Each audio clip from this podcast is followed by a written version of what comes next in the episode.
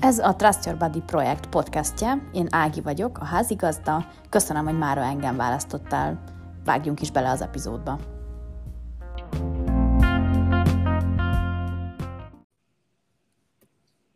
Szia!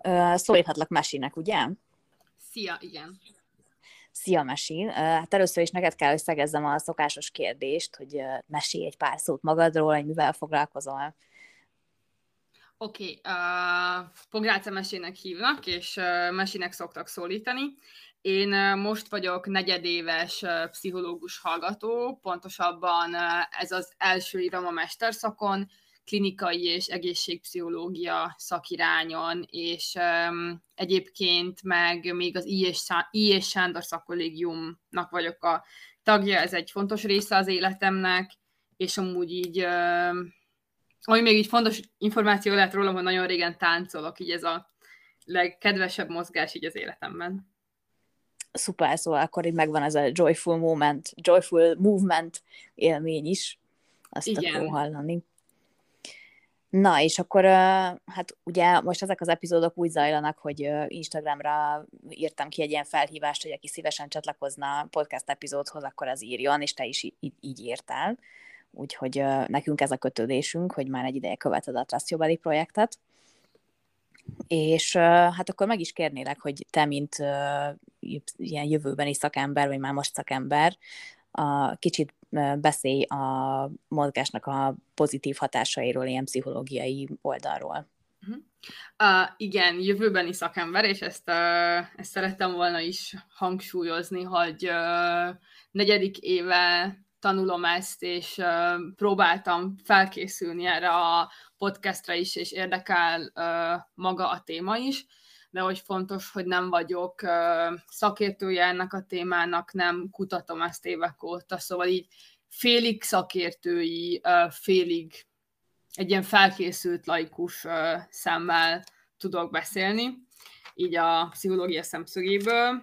Uh, ugye ami a mozgást illeti, az alapvetően egy egészségpszichológiai kérdés, uh-huh. és uh, abban eléggé konszenzusra jutott a tudomány, hogy a fizikai aktivitás az mennyi mindenben segíti az embernek, mint a fizikai, mint a mentális egészségét. Uh-huh. Uh, csak egy-két dolgot említve, pozitív hatással van a vérnyomásra, tehát hosszú távon csökkenti a vérnyomást, a szívizom szöveteinkre, a stresszre adott fiziológiai válaszunkra, illetve uh-huh. a kardiovaszkuláris egészségünkre, vagy azt jelenti, hogy a szív- és érrendszerünknek az egészségére, illetve az endorfinoknak a termelését is fokozza, ami azt eredményezi, hogy alacsonyabb lesz a stressz szintünk és a fájdalom érzetünk, uh-huh és ami szerintem nagyon érdekes külön, hogy az edzések során növekszik a vérben az úgynevezett NK sejteknek a száma, ami egy angol rövidítés annak, hogy Natural Killer Cell, és ez jelentős szerepet játszik a, a szervezetnek a, a rák kialakulása uh-huh. ellen való uh-huh. megküzdésében, és tehát ezekben a, a, a, a sejtek elleni harcban, uh-huh. illetve a csontsűrűség fejlődéséhez is hozzájárul, de azt is tudjuk, hogy szorongáscsökkentő és hangulatjavító hatása is van, a kognitív hanyatlást segít, így a, segít megelőzni akár időskorban is, illetve az alvás minőségre is rendkívül pozitív hatása van.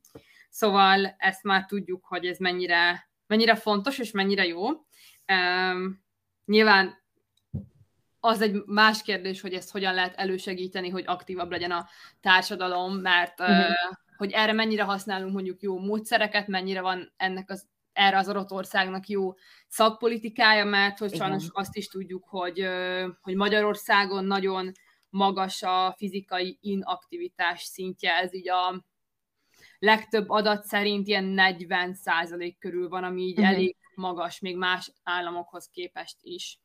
Igen, igen, igen, és hát ez lenne ennek az epizódnak egy célja is, mert hogyha esetleg valaki eddig, nem tudom, egy barlangban élt volna, akkor most megtudhatta, hogy mennyi pozitív hatása van a mozgásnak, de hogy azt szerintem a legtöbb ember ezt ugye már tudja. És van itt egy ilyen, ilyen szakadék, hogy a, a információ hiányban nem szenvedünk, tudjuk, hogy miért jó nekünk kialakítani egy ezzel kapcsolatos szokást, de nem tudjuk átugrani ezt a szakadékot, aminek a másik felén az van, hogy ez már egy rendszeres dolog az életünkben. És én, én személyi edzőként is ezt ilyen fontosabb szerepemnek érzem igazából, hogy tehát az, ha mindenki tudja, hogy mit tudom én, miért jó googolni, de hogy hogy érjem el azt, hogy tényleg rendszeresen googoljak is, na abban van szerintem nekem így nagyobb szerepem, hogy egy ilyen hidat építeni így a szakadék fölé, és ez a célom ezzel az epizóddal is. Uh-huh.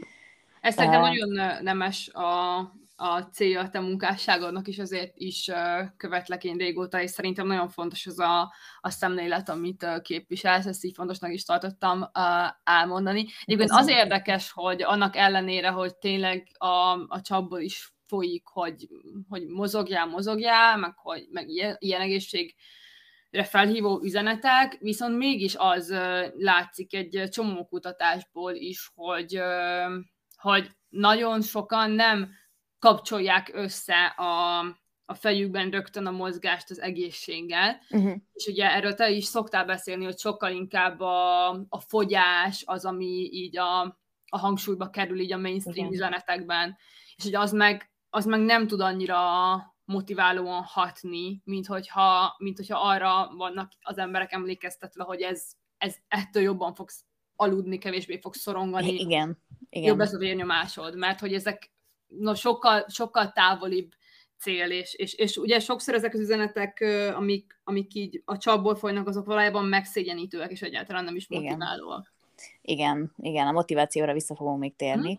Hmm. Most, ha már így szóba került a fogyás, akkor arra lennék kíváncsi, hogy, hogy, tehát, hogy van egy ilyen sztereotípia szerintem az emberek fejében, hogy, hogy hogy néz ki egy egészséges, aktív életet, életmódot élő ember, és jellemzően ez egy ilyen, hát inkább vékony testalkat, sőt, ugye most egyre több cikk születik róla, hogy egyre inkább visszajön ez az ilyen 90-es évek heroin csík, szóval egy ilyen kifejezetten nagyon vékony alkattal azonosítják sokszor az egészséget, de hogy ugye ez egy folyamatosan kutatott terület, rengeteg adatunk van róla, és hogy mit, mit mutatnak a statisztikák, vagy így a publikációk uh-huh. a, a testalkat meg az aktivitás összefüggésében.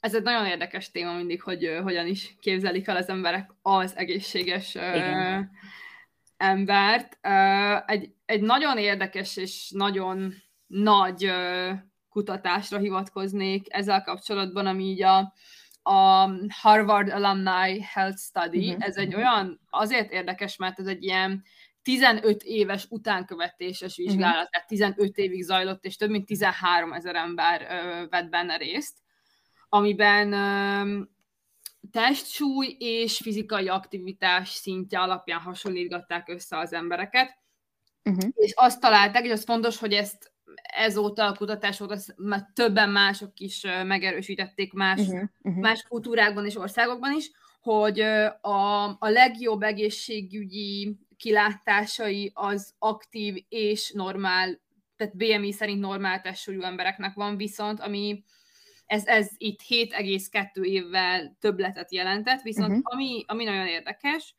hogy a normál testsúlyú, de teljesen inaktív életet élő emberek 4,7 évet veszítenek az előbb uh-huh. említett referenciacsoporthoz képest, míg az elsőfokú elhízással élő, de aktív életet élők 1,6 évet. Tehát a uh-huh. 4,7 év veszteséghez képest 1,6.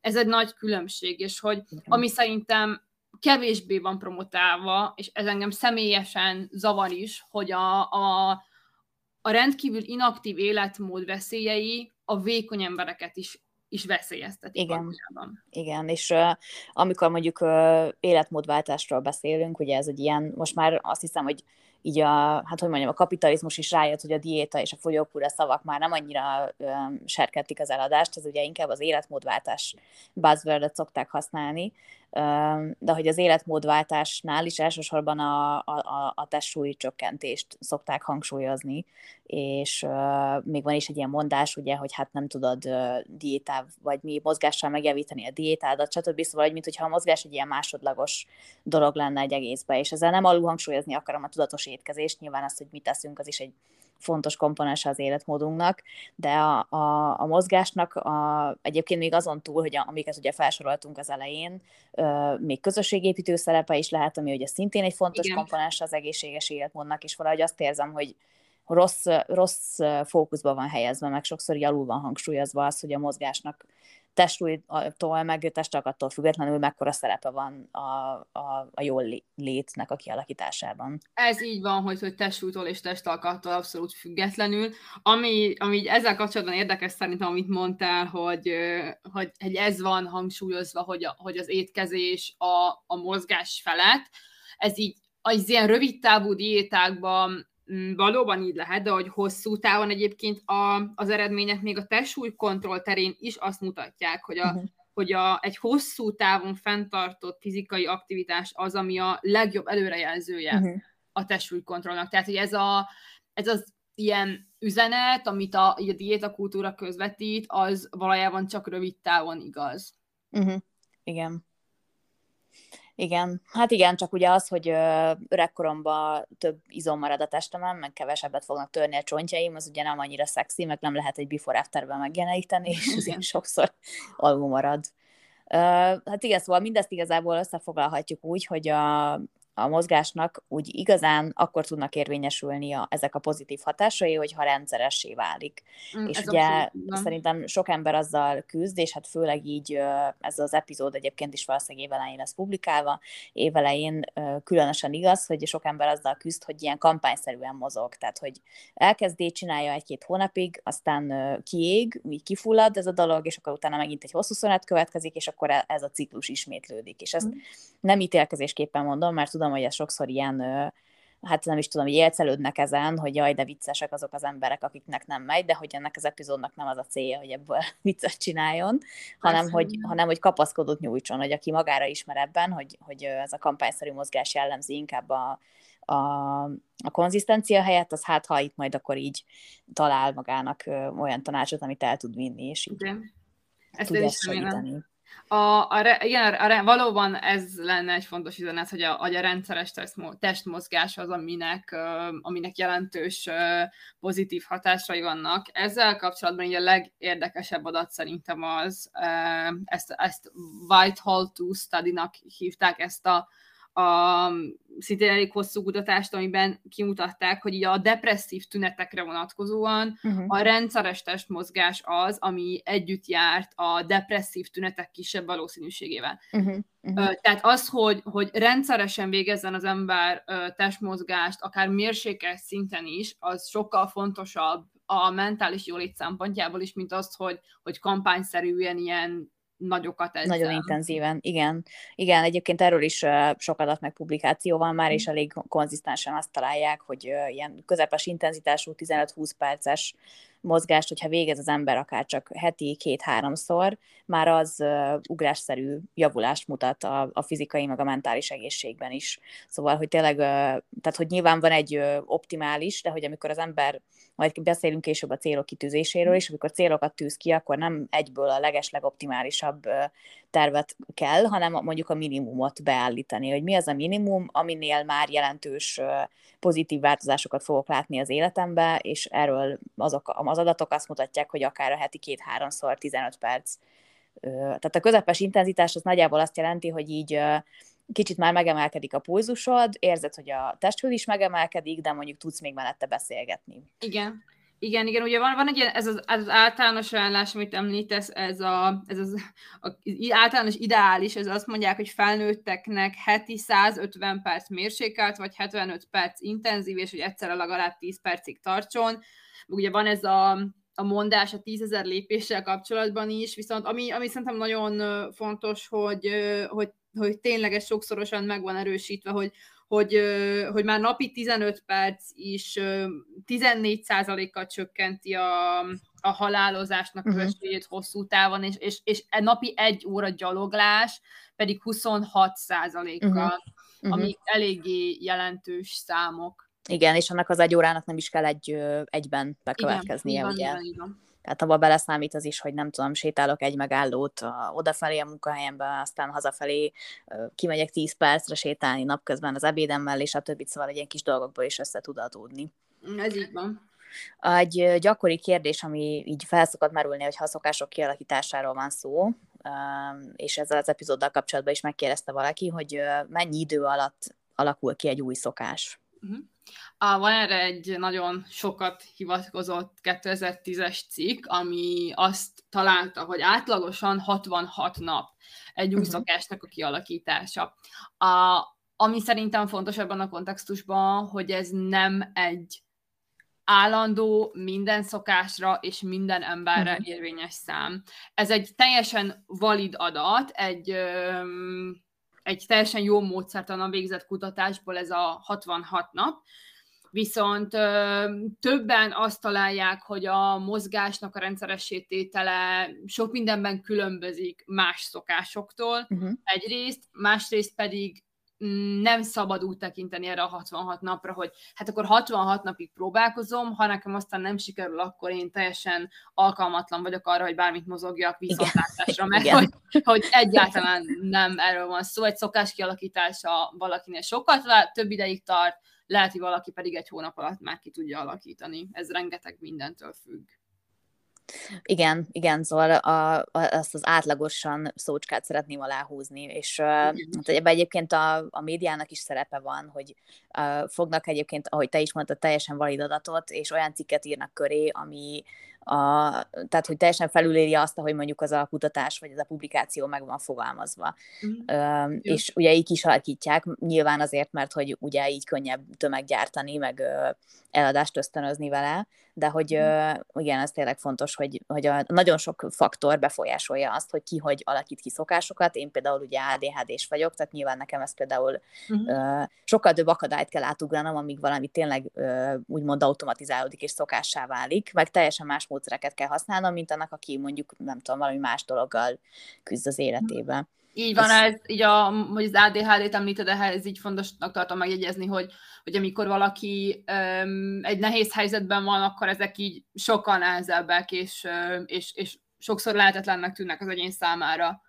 Um, igen. És igen, tehát a nagyon egyszerű és népszerű, elképesztően komplex kérdésekre és problémákra ilyen egyszavas meg egymondatos válaszokat adni, ezek könnyen uh, ilyen futott tűzként terjednek. Igen. Amikor, ez is, én szoktam így általánosan mondani barátaimnak is, hogy amikor egy ilyen nagyon komplex problémára valaki ilyen elképesztő egyszerű választ ad, akkor valami ott sántít. Igen. És ez nincs másként a mozgás tekintetében sem. Igen, igen, ez abszolút ilyen jó szabály, amit azért kell szerintem nagyon észben tartani, mert a közösségi média az ezekre az ilyen egysoros dolgokra alapul. Tehát igen. nyilván az fut jót az algoritmusban, ami ilyen nagyon egyszerű, egy perc alatt, mit egy perc alatt, 15 másodperc alatt elolvasható, befogadható, tovább osztható, de hogy közben meg ennél mi sokkal komplexebb lények vagyunk, aminek amúgy szerintem megvan a maga szépsége is. Szóval nem jó, hogyha az ember így beleesik ebbe a fekete-fehér gondolkodásba, hogy ha nekem az az egyszerű kis rendszer és módszer nem működött, akkor én így le, lemondok erről az egészről. Így van. Úgyhogy ha valaki hallgatja ezt, és magára ismer, így a lem, önlemondás terén, akkor hát jó hírünk van, nincsen semmi veszve, hogyha eddig nem sikerült, akkor is lehet szokást kialakítani. És még egyébként a, a tízezer lépésre jutott eszembe, hogy az is, tehát hogy egyrészt ott is, amikor ezt kutatják, akkor nem azt szokták nézni, hogy az illető minden egyes nap megteszi-e a tízezer lépést, hanem ott is inkább átlagolják. Persze. Szóval itt, tehát hogyha mondjuk akár egy lépés számot tűz ki az ember célnak, ott se ugyanúgy, mint ahogy időben hogy az a 66, 66 nap is csak egy ilyen irányadó adat, ugyanez igaz a lépésszámra is, és ráadásul a lépésszámnál is azt mutatják, hogy azt hiszem, hogy 3000 lépésnél, napi 3000 lépésnél van az első ilyen nagy ugrás, Igen. ami így a, az egészséget pozitívan befolyásolja, aztán megint van egy nagyobb ugrás 5000 lépésnél, még egy nagy ugrás 7005-nél, és igazából 7500 napi lépés fölött már a, látszik a grafikonokon, hogy olyan drasztikus emelkedés már nincsen 10.000 lépés és a fölött. Hmm. Szóval, hogyha az ember ö, szeretné mondjuk a lépésszámot kitűzni első célnak, akkor nem muszáj rögtön a 10.000-et kitűzni, hanem lehet mondjuk ezeket a lépéseket beállítani. Abszolút, sőt, szerintem nagyon káros is tud lenni rendkívül rigid célokat tűzni ki, amik, amik nem tűnnek életszerűnek az adott ember jelenlegi élethelyzetében. Tehát, hogyha ha én azt gondolom, hogy sarkítom, mondom, persze, de ha azt gondolom, hogy 9999 lépésnek még nem lesz hatása, uh-huh. ezt a rigid célt nehéz betartani, és akkor ennek könnyen az lesz a vége, hogy akkor abszolút nem fogok tenni azért, hogy bármennyivel is többet lépjek, mert azt gondolom, hogy nincs hatása, miközben pedig tudjuk, Igen. hogy van. Igen.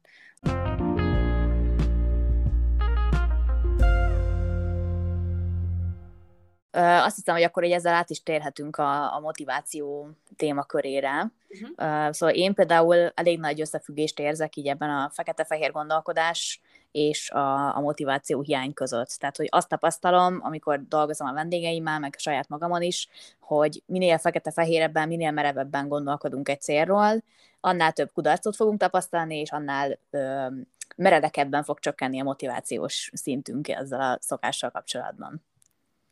Igen, um, a motiváció uh, azért is egy érdekes kérdés, mert az utóbbi uh, egy-két évtizedben a, a pozitív pszichológiának kör, köszönhetően nagyon felkapta a, a mainstream, és, és uh-huh. elkezdte úgy használni, mint ahogy nagyon sok mindent amúgy a pozitív pszichológiából, um, hogy az nem, nem teljesen uh, állja meg a helyét. Uh-huh. De hogy a motiváció az egy tényleg kulcs tényező abban, hogy mit fogunk cselekedni. Viszont uh-huh. nem tekinthetünk ugye tehát a motiváció és nem tudom, az akarat erő uh-huh. közé nem lehet egyenlőséget tenni. Uh-huh. Mert az, hogy mennyire vagyok motivált egy adott cselekvést végrehajtani, az rengeteg mindentől függ. Csak mondjuk vegyük akkor a mozgást, egy-két példát felsorolva. Mennyire aludtam ki magam? Milyen a mentális állapotom?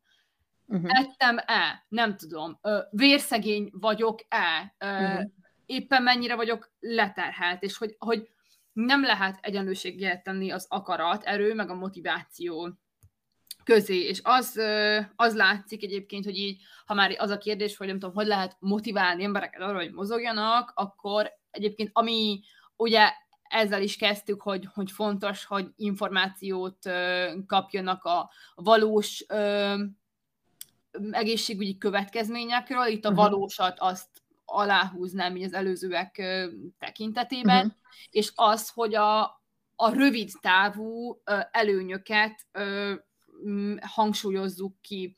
Uh-huh. Mert ugye egy az egészség tekintetében tényleg az, hogy 70 éves korodban nem lesz annyira csontritkulásod, az kevésbé hatott motiválónak, mint az, hogy, hogy ma este jobban fogsz mondjuk uh, aludni. Uh, és ami pedig ö, szintén a, a motiváció kérdéséhez kapcsolódik, hogy sokkal inkább leszek motivált egy olyan cselekvést megtenni, ami elérhető, elérhetőnek tűnik számomra. Igen. És ez nagyon fontos egyébként a szokások kialakításánál is, és bármilyen cselekvésnél. És ez azért is ö, nagyon fontos, mert hogyha ha elérhetetlenek a céljaim, akkor maximum egy-kétszer nekifutok, de ha nincs belőle sikerélményem, akkor nem fogok feltétlenül újra nekiállni. És ez így a, a mozgás tekintetében így különösen jelentősnek tűnik az, hogy, hogy az, az látszik, hogy a, az emberek, amikor a mozgást ö, tervezgetik, akkor a, ez egy ilyen legjelentősebb ö, prediktív tényező az az, hogy milyen ö, tapasztalataik vannak a mozgással, mi jut eszükbe erről. És hát ugye nagyon sokan szét vagyunk traumatizálva az általános Igen. iskolai testnevelés óráktól, tehát nincs még szükségünk arra, hogy, hogy magunkat is sanyargassuk azzal, hogy hát nem tudtam 5 kilométert lefutni. Tehát nem ez az első cél, ami kitűzendő, hogy 5 kilométert lefussak, ha amúgy mondjuk egy át, viszonylag inaktív életet élek, Igen. mert nem reális. Igen. Igen, hát most következni fog egy ilyen shameless self-plug. Nekem van ugye egy ö, ilyen online előfizetéses edzéstervem, és annak is nem véletlen az a neve, hogy a kisi is számít, mert hogy ö, a, az edzéstervek, amik elérhetőek online 99%-ban nagyon-nagyon magasra teszik a lécet.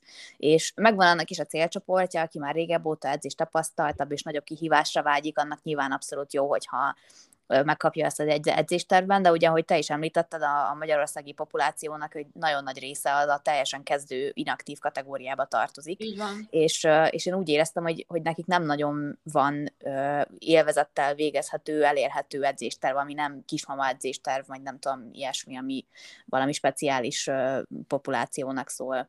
Uh-huh. Igen, és, igen, uh, igen, bocsánat.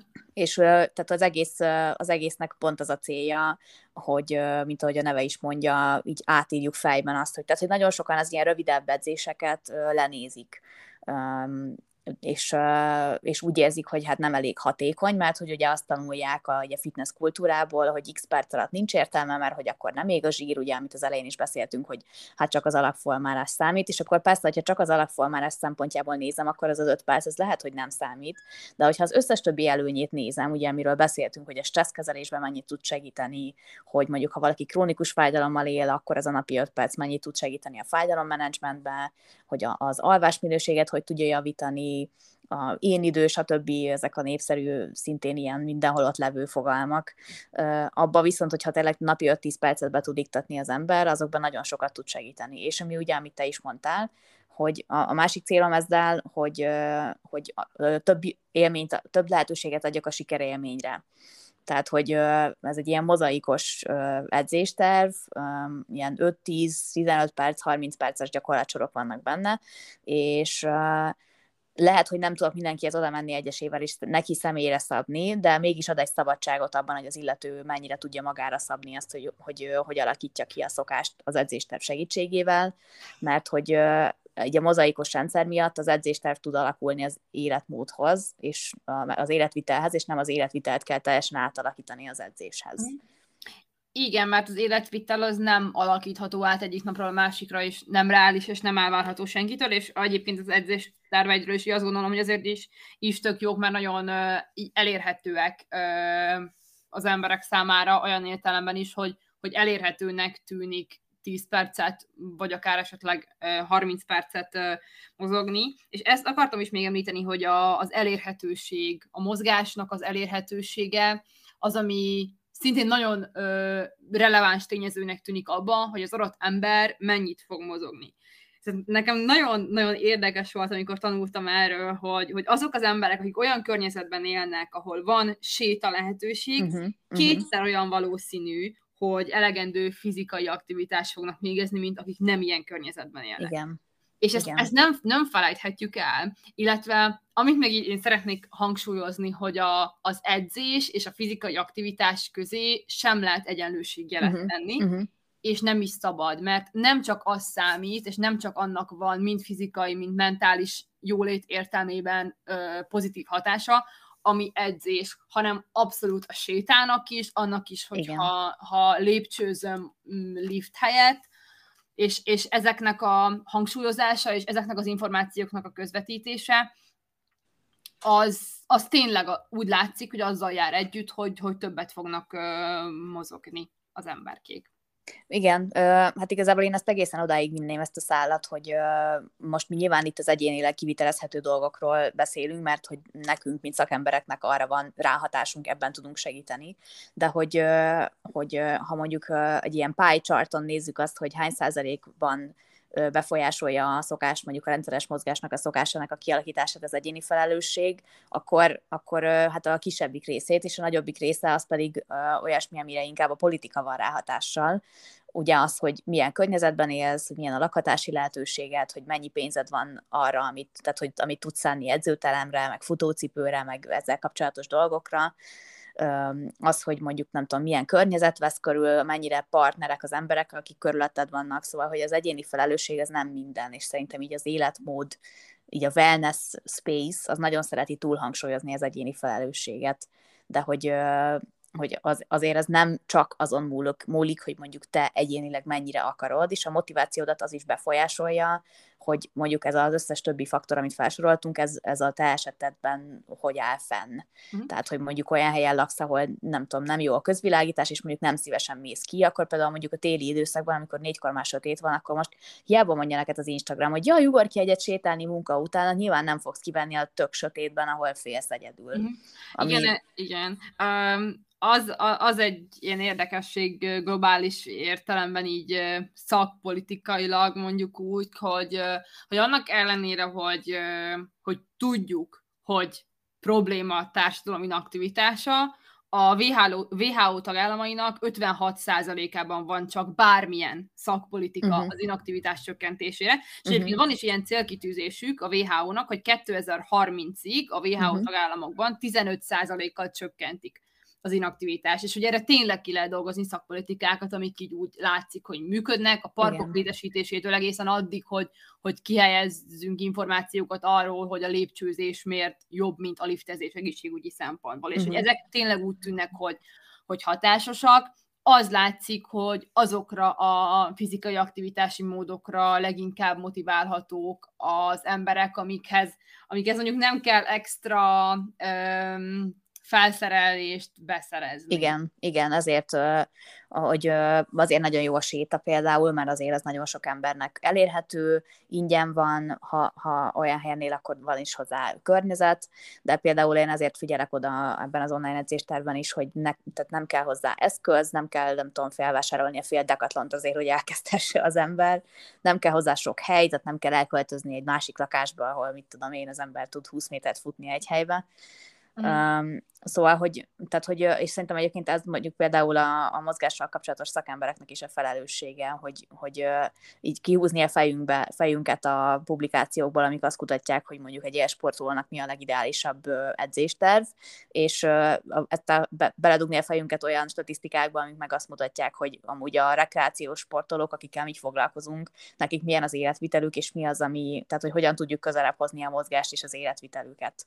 Mm. Mert hogy én előadhatom a vendégemnek, aki besétál hozzám, hogy hát figyelj, tök jó lenne, ha heti négyszer egy órát edzenél, de hogyha ő jelenleg nem tudom, őrült órákat dolgozik, vagy kisgyereket nevel, vagy nem tudom, depresszióval küzd, vagy bármi egyéb akadálya van, akkor neki ez nem lesz egy reális cél, és hiába mutogatom neki, lobogtatom a kutatást, hogy de ez nagyon jó lesz neked, nem fogja tudni megvalósítani.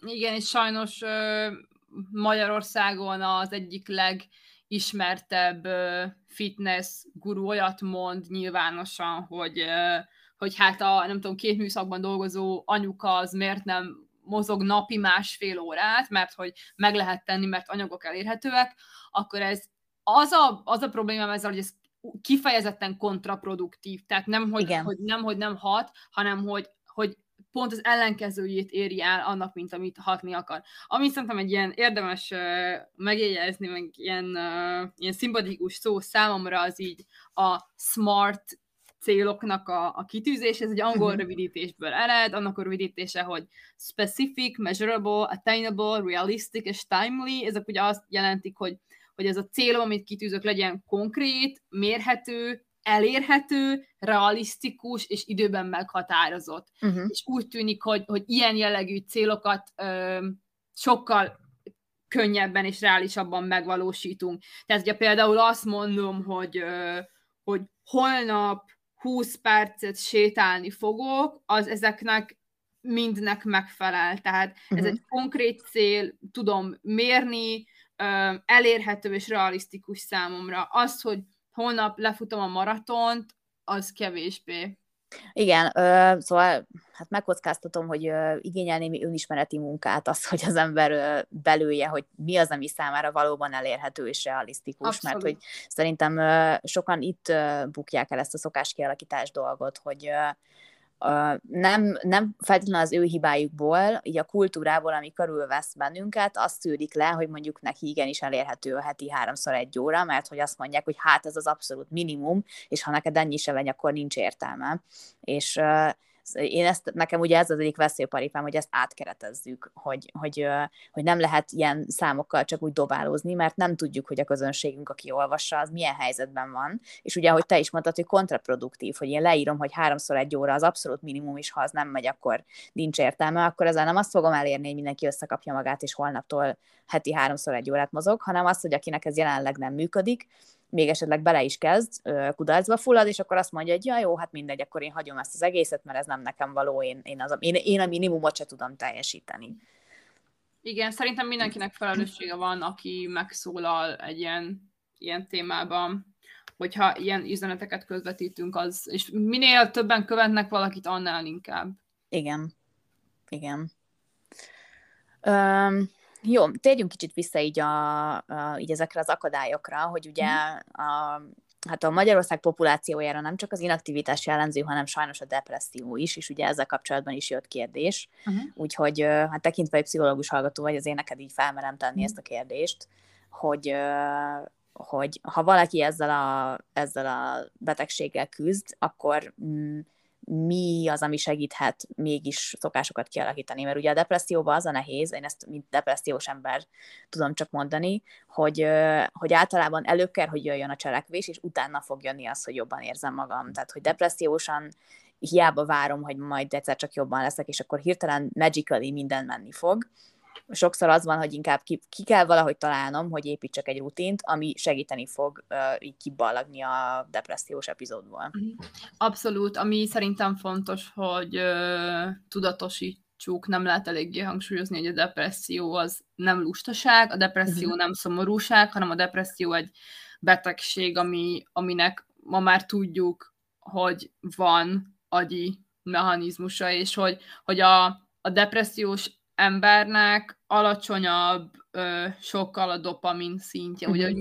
a dopamin az egy, ö, egy ilyen neurotranszmitter az agyban, ami uh-huh. így röviden és leegyszerűsítve az, azért felel, hogy így ö, ö, lelkessé tud tenni minket, uh-huh. meg ilyesmi. És hogy a depresszióban ez ö, sokkal alacsonyabb, és ez, ez az, ami nagyon nehézé teszi azt, hogy bármit elkezdünk csinálni, mert hogy ez az alap lelkességi szintünk, ez sokkal alacsonyabb, mint egy nem depressziós Igen. embernek. Igen. És ez szerintem fontos nem depressziós emberként tudatosítani, hogy hogy ez az emberke nem ö, lusta, meg, meg gyenge, hanem igen, hogy igen. agyában egy konkrétan egy neurotranszmitter nincs úgy, ahogy nekünk. Uh, ami még emellett uh, fontos tényező, ami a depressziós emberekre jellemző, ez, a, ez egy negatív belső beszéd. Igen. És ebből a spirálból abszolút nem egyszerű kikerülni, illetve az, hogy uh, ha, főleg ha valaki hosszabb ideje depresszióval küzd, akkor nagyon sokszor a szociális hálója valamennyire leépül a betegség alatt. Uh-huh. És ugye azt már, azt már itt említettük, hogy a, a, a szociális közegünk az tud pozitívan hatni arra, hogy mi majd mozogni fogunk. Itt ez is hiányozhat, illetve ami még jelentős, hogy depressziós állapotban elköteleződni bármi mellett, az nehezebb. Sokkal Igen. nehezebb, és az egy elköteleződés, hogy, hogy edzeni fogok, meg mozogni fogok.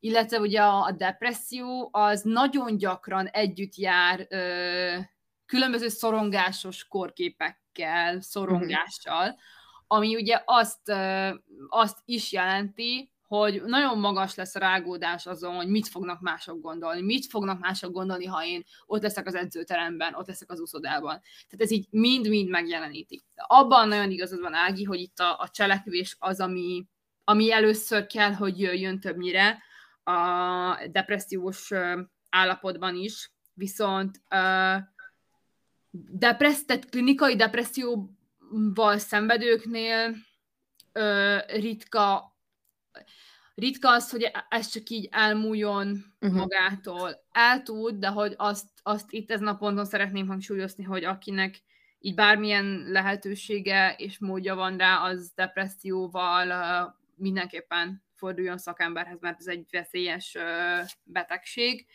Um, de akár enyhébb, ideiglenesebb depresszív epizódokban is fontos lehet, illetve, illetve az, hogy a, a, a de, szokták ugye mondani, hogy a, a, a mozgás az terápia. Ez nem. Ezt muszáj Igen. mondanom, hogy nem. A mozgás Igen. nem terápia, meg a a beszélgetés se terápia. A mozgás Igen. az lehet hosszú távon terápiás jellegű, Igen.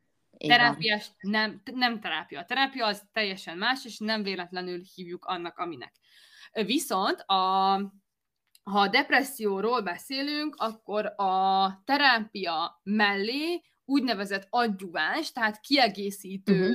kezelésként a mozgás, az nagyon-nagyon fontos. De nem csak Igen. depressziónál, hanem egyébként ö, most már nagyon nagy irodalma van annak, hogy ö, daganatos betegeknél is. Uh-huh. Uh-huh. De hogy ott se az van, hogy akkor mozogjál, gyermekem, azt jól van, hanem hogy a kezelésed mellé kiegészítésként nagyon jó, hogyha ezt teszed, és, és tényleg brutális eredmények vannak, hogy, hogy mennyire. Itt különösen fontos a kicsi, elérhető célok, az, hogy azzal kezdje az ember, hogy oké, okay, egész nap mondjuk feküdtem a, az ágyban, és még a vízivás is ö, nagy megterhelés jelent, mert hogy, hogy a depresszió az így is tud kinézni. Fontos, Igen. hogy is, nem mindig néz ki így, de hogy az tud, tud ilyen lenni. És akkor az, hogy ha, ha oké, okay, 5 percet sétálok, akkor ez az 5 perc séta, ez elérhetőnek tűnik, és ez viszont ki tud mozdítani ebből, Igen. amiben voltam. És akkor már lehet, hogy már többhöz lesz kedvem, vagy akkor másnap is kimegyek. Szóval tényleg ne az legyen a cél, hogy akkor elmegyek és edzek két órát, mert hogy tök jó, de nem lesz reális. Igen, hát én, mint a depresszió megélője, tehát valahogy a lendület az úgy van az emberek fejében, egyébként ez nem depressziós emberekre is igaz, de depressziósan meg különösen, hogy majd a lendület az így megérkezik, mint így, mint egy ilyen nagy inga, és akkor így fejbe csap, és akkor hoppá, egyszer csak mész, de hogy a lendületet azt igazából építeni kell és ilyen apró, apró kövekből kell építeni. Szóval például most állítottam össze a decemberi edzéstervet, és ugye decemberben abszolút jellemző az emberekre, hogy már nagyon fáradtak, sokan kiégéssel küzdenek, iszonyú nehéz magukat rávenni, hogy ha egyszer leültek, akkor felálljanak, és, és teleraktam olyan elemekkel, ami tényleg azon, hogy ha egy helybe fekszel, akkor is el tudod kezdeni. Azt és, és akkor megcsinálsz valamit csak fekve 5 perc, és akkor lehet, hogy azt mondod, hogy oké, okay, ez így elég volt. Ugye már az is egy sikerélmény, hogy na jó, de ezt az 5 percet végigcsináltam. De az is lehet, hogy ez lesz a rendületednek az első alapköve, és akkor rájössz, hogy igazából van ehhez kedvem, akkor már ülve is csinálsz valamit, akkor utána akar állva is, akkor ha már állsz, akkor már lehet, hogy felhúzod a cipődet, kimész egy kicsit sétálni, és akkor, tehát hogy így egymás után kell építgetni ö, ezeket, és abból lesz utána az, hogy visszatér a lendület, és utána megint tudom rendszeresen csinálni, és mondjuk nagyobb volumennel vagy intenzitással. De hogy ö, hát ez egy ilyen, nem is tudom, ilyen fájó igazság, hogy tényleg hiába várjuk, mint a szűke herceget, ez a nagy lendület ez nem fog megérkezni, hanem, hanem egyszerűen újra kell építgetni, és az elején mindenképpen diszkomfortos lesz, Uh, nyilván lehet, tehát az nagyon sokat segít, hogyha csökkentem a lécet, és ezt láttam a vendégeimen is, meg saját magamon is, hogy azért rohadtul nem mindegy, hogy az az első léc, az, az neki futásból se bírom megugrani, vagy, vagy fekve is át tudok gurulni rajta, de hogy akkor is járni fog egy kis diszkomforttal, viszont Igen hogy ahogy így építgetjük egymás után ezeket az ilyen icipici sikerélményeket, az fog később összeállni megint egy ilyen úgymond látványosabb szokássá. Igen, és ami, ami, ami ebben szerintem nagyon szép, hogy ennek ennek biológiai alapja is van, nem tudom, lehet, hogy csak nekem, de ez nekem nagyon szép volt, amikor ezeket tanultam, és így, így meg tudtam érteni, hogy á, akkor ez így tényleg, ugye itt a mm. depressziónál is mondtuk a dopamin szintnek a csökkenését, illetve mm. hogy az ilyen hormonaink, neurotranszmitterink hogyan hatnak a hangulatunkra, meg arra, hogy így mit, meg milyen lesz a motivációnk, és ugye maga a mozgás, az, a, az, az már mondtuk, hogy így az endorfin termelést növeli, de ugye a dopamin elválasztásra is közvetett módon a limbikus rendszeren keresztül uh-huh. pozitív hatása van. Uh-huh. Szóval, uh-huh. Hogy, hogy, hogy egy depresszív állapotban is, és ezért is van az, hogy, hogy kiegészítő terápiaként nagyon-nagyon hasznos, mert hogy ez így tényleg hat az agyi mechanizmusainkra is. Igen, és uh, még a, a, ezzel kapcsolatban a belső monológhoz térnék vissza, hogy, uh, hogy e, ezt az egészet nagyon jól tudja segíteni az, hogyha a munkát így a belső monológunkon kezdjük.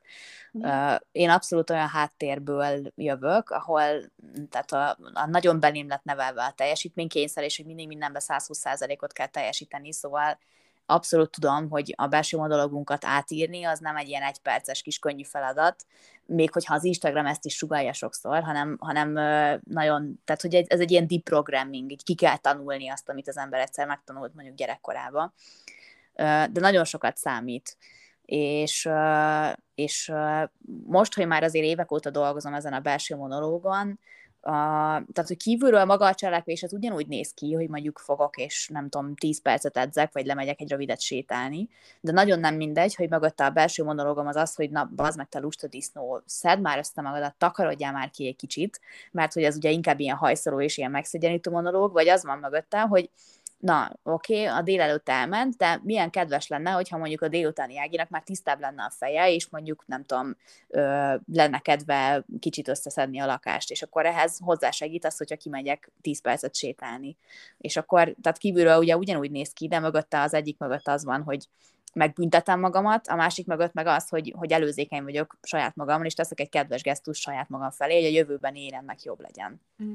Igen, sajnos én mindig látom azt, hogy említetted a szégyent, hogy, hogy az benne van valamennyire még a fejekben, hogy a szégyen az egy jó motivátor, meg kell jól szégyeníteni valakit, aztán jobban fog teljesíteni. Igen. Annak ellenére van még ez a fejekben, hogy most már könyvtárnyi irodalma van annak, Igen. mennyire, mennyire nincs így. És hogy ez maximum ilyen nagyon rövid távon, Igen. Nem, ha, ha, nem tudom, hajszolod az embert, mert megszégyeníted, akkor nem tudom, lehet, hogy lefutja a, a pár kilométer, de hogy így az, az látszik, hogy ő öt évvel később nem fog többet mozogni, sőt, Igen. az, aki, akihez kedvesen viszonyultak. Szóval a szégyen az így a, a legrosszabb motivátor, és nem ez az az érzés, amit uh, amit kelteni kell bárkiben, hogyha bármire rá akarjuk venni igazából, de különösen arra, hogy mozogjon és tegyen magáért.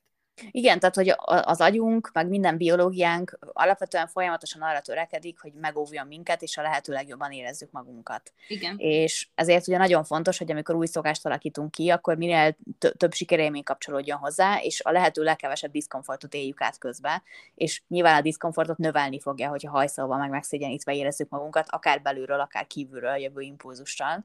Tehát hogyha egy szokáshoz ez a kettő kapcsolódik, hogy állandóan sürgetnek és megszégyenítenek, akkor az agyam nem fogja akarni ezt újra és újra megismételni, mert meg akar védeni tőle, mert hogy nyilván veszélyesnek fogja ítélni. Mhm. Igen, és ugye te említetted, és ez nagyon így van, hogy valamennyi diszkomforttal fognak járni ezek a helyzetek, és azt a, azt a bizonyos mennyiségű diszkomfortot is sokkal könnyebben viseli el az egyén, és küzd meg vele, sokkal inkább megy bele annak ellenére is ezekbe a helyzetekbe, hogyha ő nincs megszégyenítve, uh-huh. hogyha támogató a közege, és hogyha jó élményeket Igen. tud kapcsolni az a helyhez. Tehát például oké, okay, hogy, hogy némi diszkomforttal jár például az, hogy lemegyek az úszodába, de ha amúgy tudom, hogy az egy mennyire jó érzés nekem közben is, meg utána is, és kedves Igen. emberekkel találkozom ott, um, akkor, akkor sokkal inkább bevállalom azt a kis diszkomfortot, értem, mint hogyha még ahhoz az jönne hozzá, hogy üvöltenek velem. Igen, igen, hmm. szóval egyébként nekem a, ugye a vendégkörömnek a nagy része az olyan emberekből áll, akik sokszor megpróbálták már ezt a rendszeres mozgás dolgot, hmm. és, és eddig nem sikerült, és nálam pedig általában konzisztensek tudnak lenni tényleg, tehát hogy elég fix vendégköröm van, tehát akik most járnak, azok mondjuk már nem tudom, egy éve, két éve is jártak.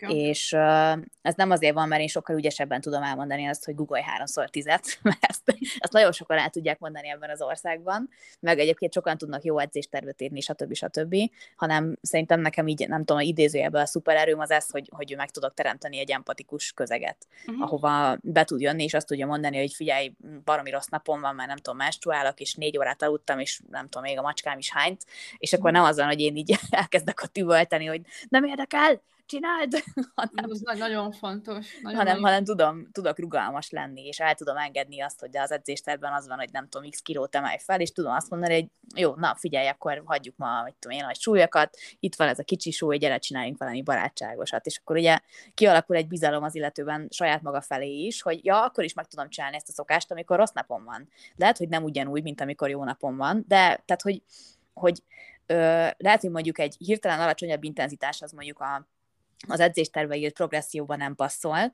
de attól még elmentem az edzőterembe, átöltöztem, megcsináltam, tehát a szokás, az akció az tulajdonképpen megtörtént. És, és akkor ott van ez a sikerélmény, meg a bizalom, hogy, hogy na hát azt gondoltam, hogy én nem tudok edzeni, amikor rossz napom van, mert hogy az intenzív edzéseket nem tudtam teljesíteni, de most kiderült, hogy tudok, csak másképpen. Igen, és akkor sokkal jobban hajlandó leszel egy másik rossz napon Igen, is így van. Szóval ez a rugalmasság, ez, ez tényleg rendkívül lényeges.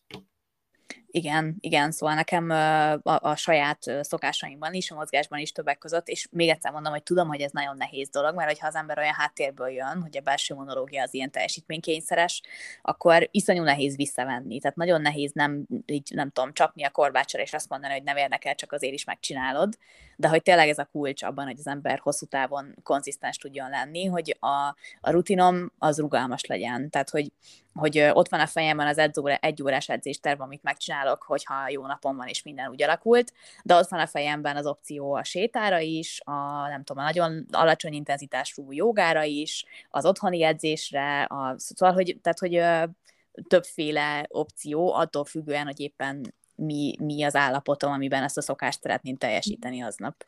Igen, egy, egy, egy személyesen uh, tudok csatlakozni, de én személyesen én is nagyon ilyen teljesítmény elvű ember vagyok, mm. eléggé maximalista, és az elmúlt egy évben kifejezetten egy olyan tevékenységet kerestem magamnak, ahol így megtiltom magamnak, hogy ilyen nagy célokat tűzek uh-huh. ki, mhm. és hogy nem tudom, mérjem az időt, és itt találtam meg az úszást, és, uh-huh. és néha még úszás közben eszembe jut, hogy na hát, nem tudom, múltkor ennyit úsztál, most többet kéne, és akkor így gondolatstop, uh-huh. leállítom, hogy, hogy nem.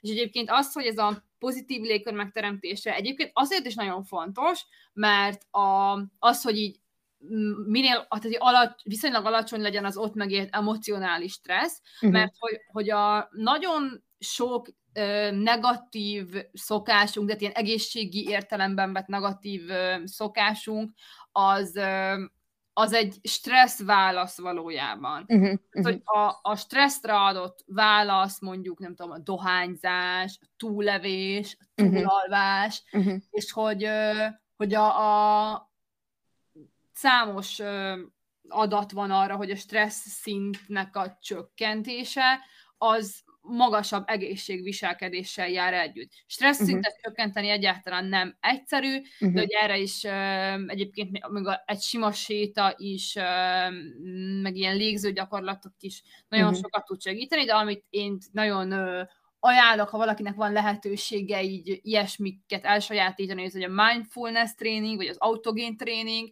ezek így a stressz uh, csökkentésre uh, ténylegesen evidence-based módszerek. Uh-huh, uh-huh.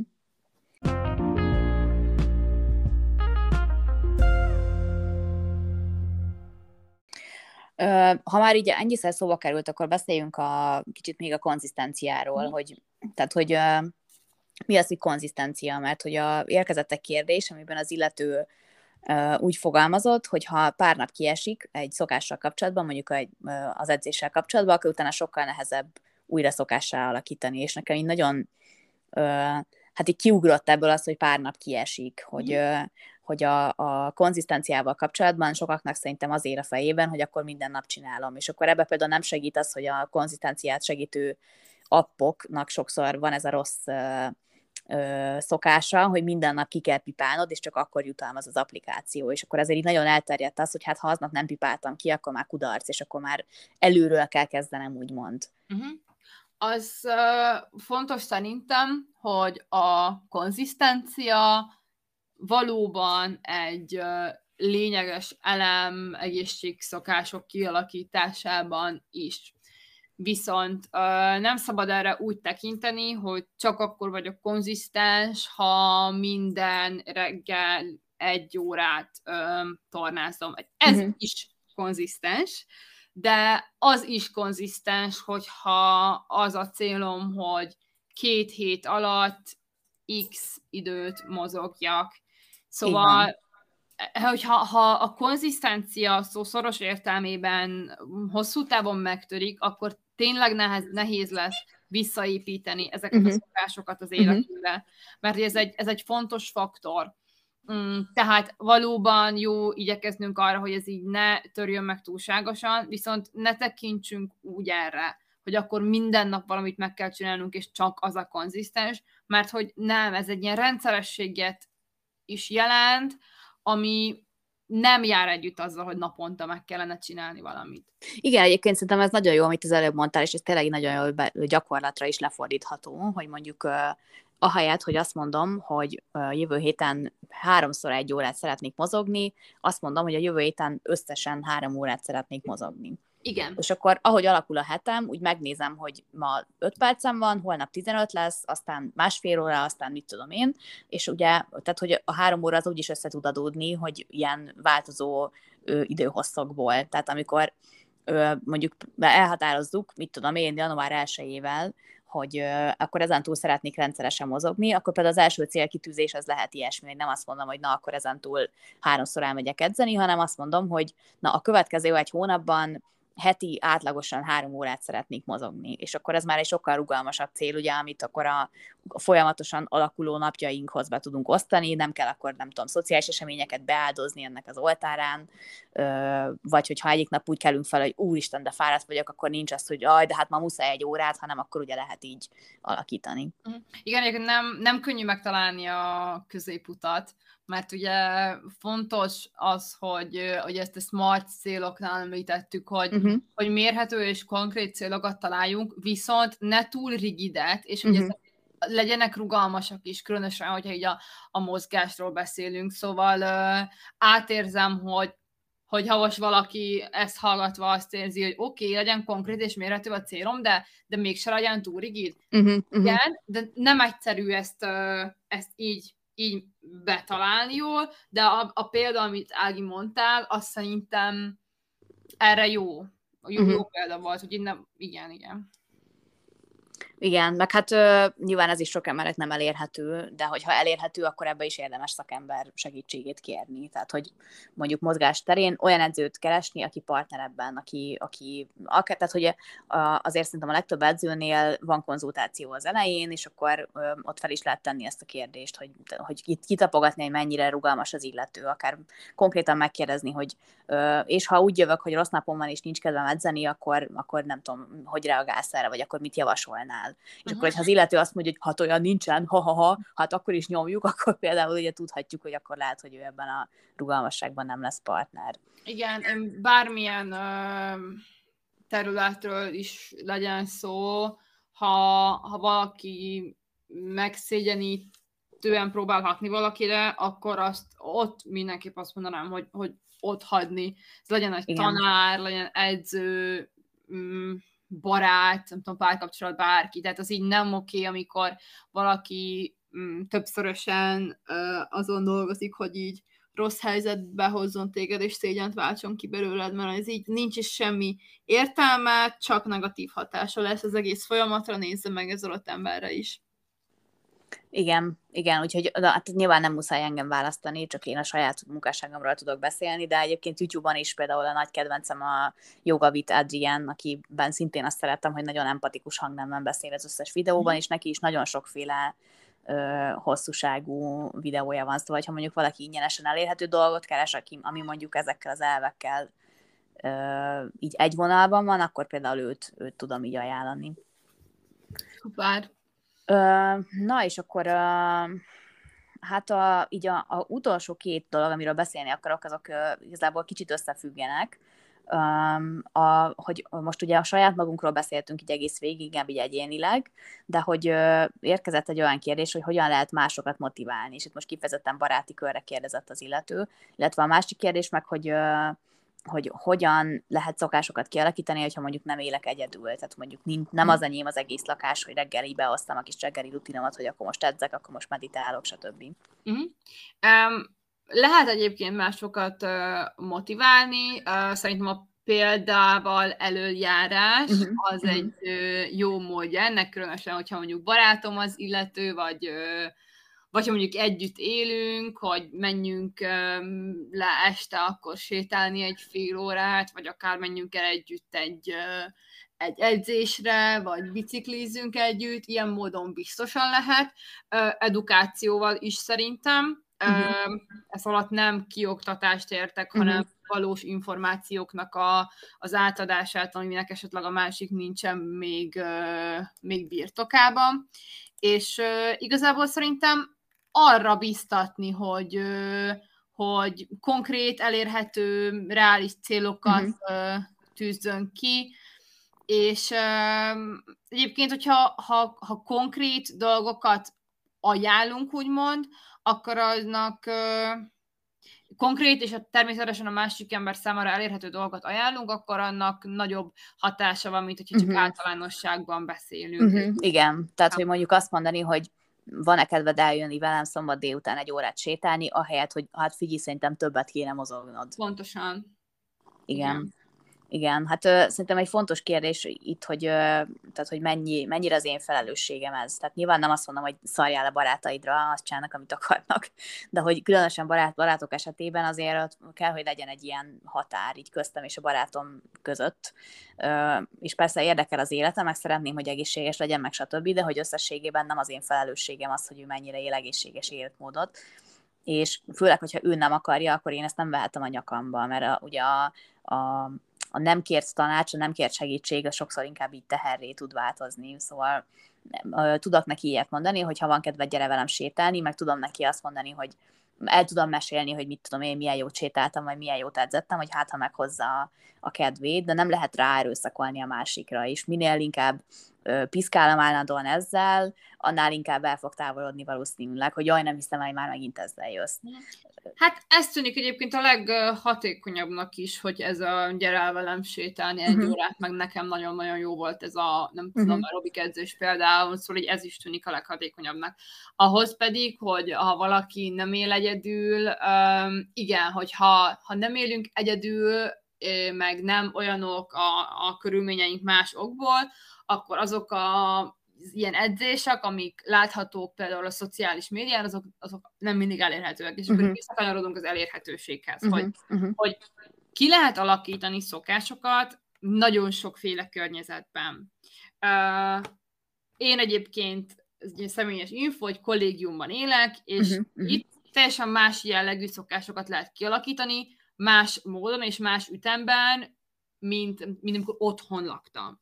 Igen. meg mint amikor ö, fél évet Finnországban laktam. Más volt. De hogy lehet, csak nem egy ilyen elképzelt tökéleteshez uh-huh. viszonyítva, meg nem a X valakinek Amerikából a mhm. szokásait akarom úgy, ahogy van átvenni, hanem megnézem, hogy az én életemben jelenleg mi az, ami reális, mi az, ami motiváló, és mit tudok, és akarok beépíteni. És akkor így ki lehet alakítani úgy is szokásokat, hogyha másokkal élsz, akár több emberrel egy szobában, csak csak egy ilyen rugalmasabb szemlélettel. Igen, tehát másféle kompromisszumokat kell kötni, mert ugye a YouTube az tele van az ilyen morning rutin videókkal, ahol az illető föl kell egy 150 négyzetméteres lakásba, lemegy a pincével lévő saját edzétermébe, ott edz egy órát, majd felül a, felmegy és leül az óriási kanapéjára, nem tudom, a ö, kis teácskájával a kezébe, és egy órát meditál. és hát nyilván mondjuk én is sokáig laktam kollégiumban, ott nyilván ez nem kivitelezhető, mert az, a szobatársam az valószínűleg a fejemhez vágott volna valamit, hogy én ott berakok egy egyórás, nem tudom, meditációs izét, és elkezdem ott ö, az én ö, nap, napi ritmusomat elindítani úgy, hogy ő amúgy még aludna. Szóval, hát, tehát úgy nyilván én is imádom, hogy amúgy ezeket a rutin videókat nézegetni, mert nagyon esztetikusak, meg megnyugtatóak. Ö, hát ezt, vannak élethelyzetek, amikor ezt el kell gyászolni, hogy ez sajnos nem reális jelenleg, hogy ezt megvalósítsam, akármennyire is vonzó, és, és helyette olyan kompromisszumot kötni, ahol, ahol a másiknak is jó, meg én is be tudom építeni. Szóval amúgy totál átérzem, hogy tehát, hogy én is például tökre utálok úgy otthon edzeni, hogy néznek közben, de hogy, mm. hogy most nem, én se küldhetem el a páromat minden egyes alkalommal, hogy légy most menj el, mert én most edzeni akarok.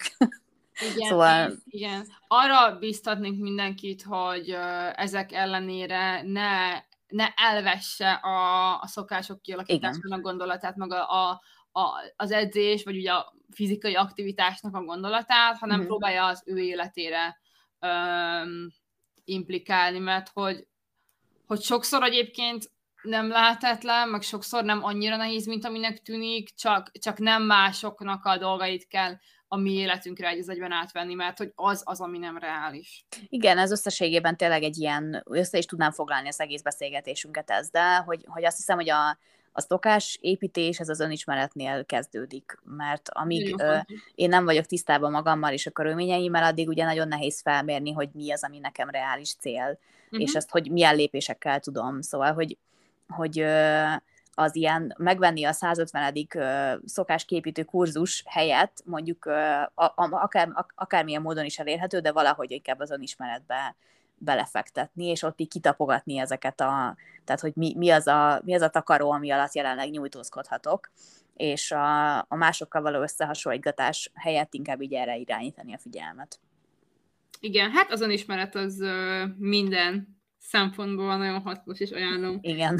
Sokszor egyébként fájdalmas folyamat, azt, azt azért Igen. mondani, de igen. megéri hosszú távon, az biztos. Igen, igen, és akkor ilyen keretes szerkezettel így vissza is térnék az elején, ugye arról beszéltünk, hogy mennyi idő, hogy lehet, hogy mondjuk 66 nap alatt már bele lehet rázódni, de hogy összességében ez egy akár évekig eltartó folyamat, amíg kiismerem magamat, amíg kipróbálok X módszert, amíg kialakul, megtalálom a megfelelő edzőt, a, nem tudom, azt a mozgásformát, amit szeretek végezni, stb. Szóval, hogy, hogy most tudom, hogy ez tökre közhely, hogy ilyen rohanókorban élünk, de hogy tényleg ez van, hogy mindenhonnan állandóan a sürgetés jön, és hogy kb. tegnapra vagy meg mindent, és talált ki, és alakítsd ki a szokást, de hogy, hogy a, így, amiről ugye beszéltünk, ez az empatikus belső monológ, ahhoz egy ilyen nagy adag türelmet is hozzá kell adni, hogy ez egy hosszabb folyamat, de hogy így, hogy, hogy, hogy van remény, tehát még hogyha x ideje próbálkozol, és még mindig nehezen megy, akkor se add fel, mert hogy lehet, hogy neked még több idő kell, de az nem azt jelenti, hogy soha nem fog bekövetkezni.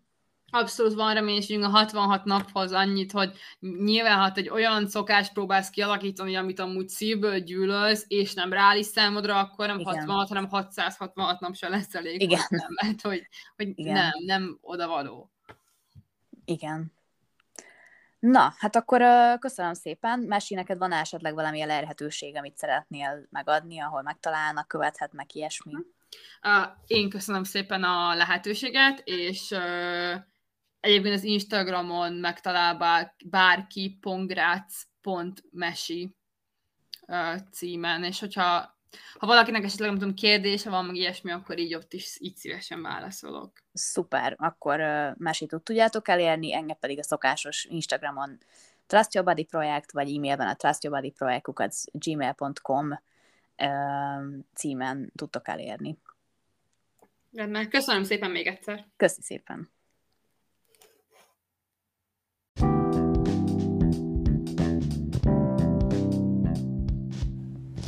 Ezzel az epizód végére értünk. Köszönöm, hogy meghallgattad. Hogyha tetszett, amit hallottál, akkor megtalálsz Trust Your Body projekt néven K-val.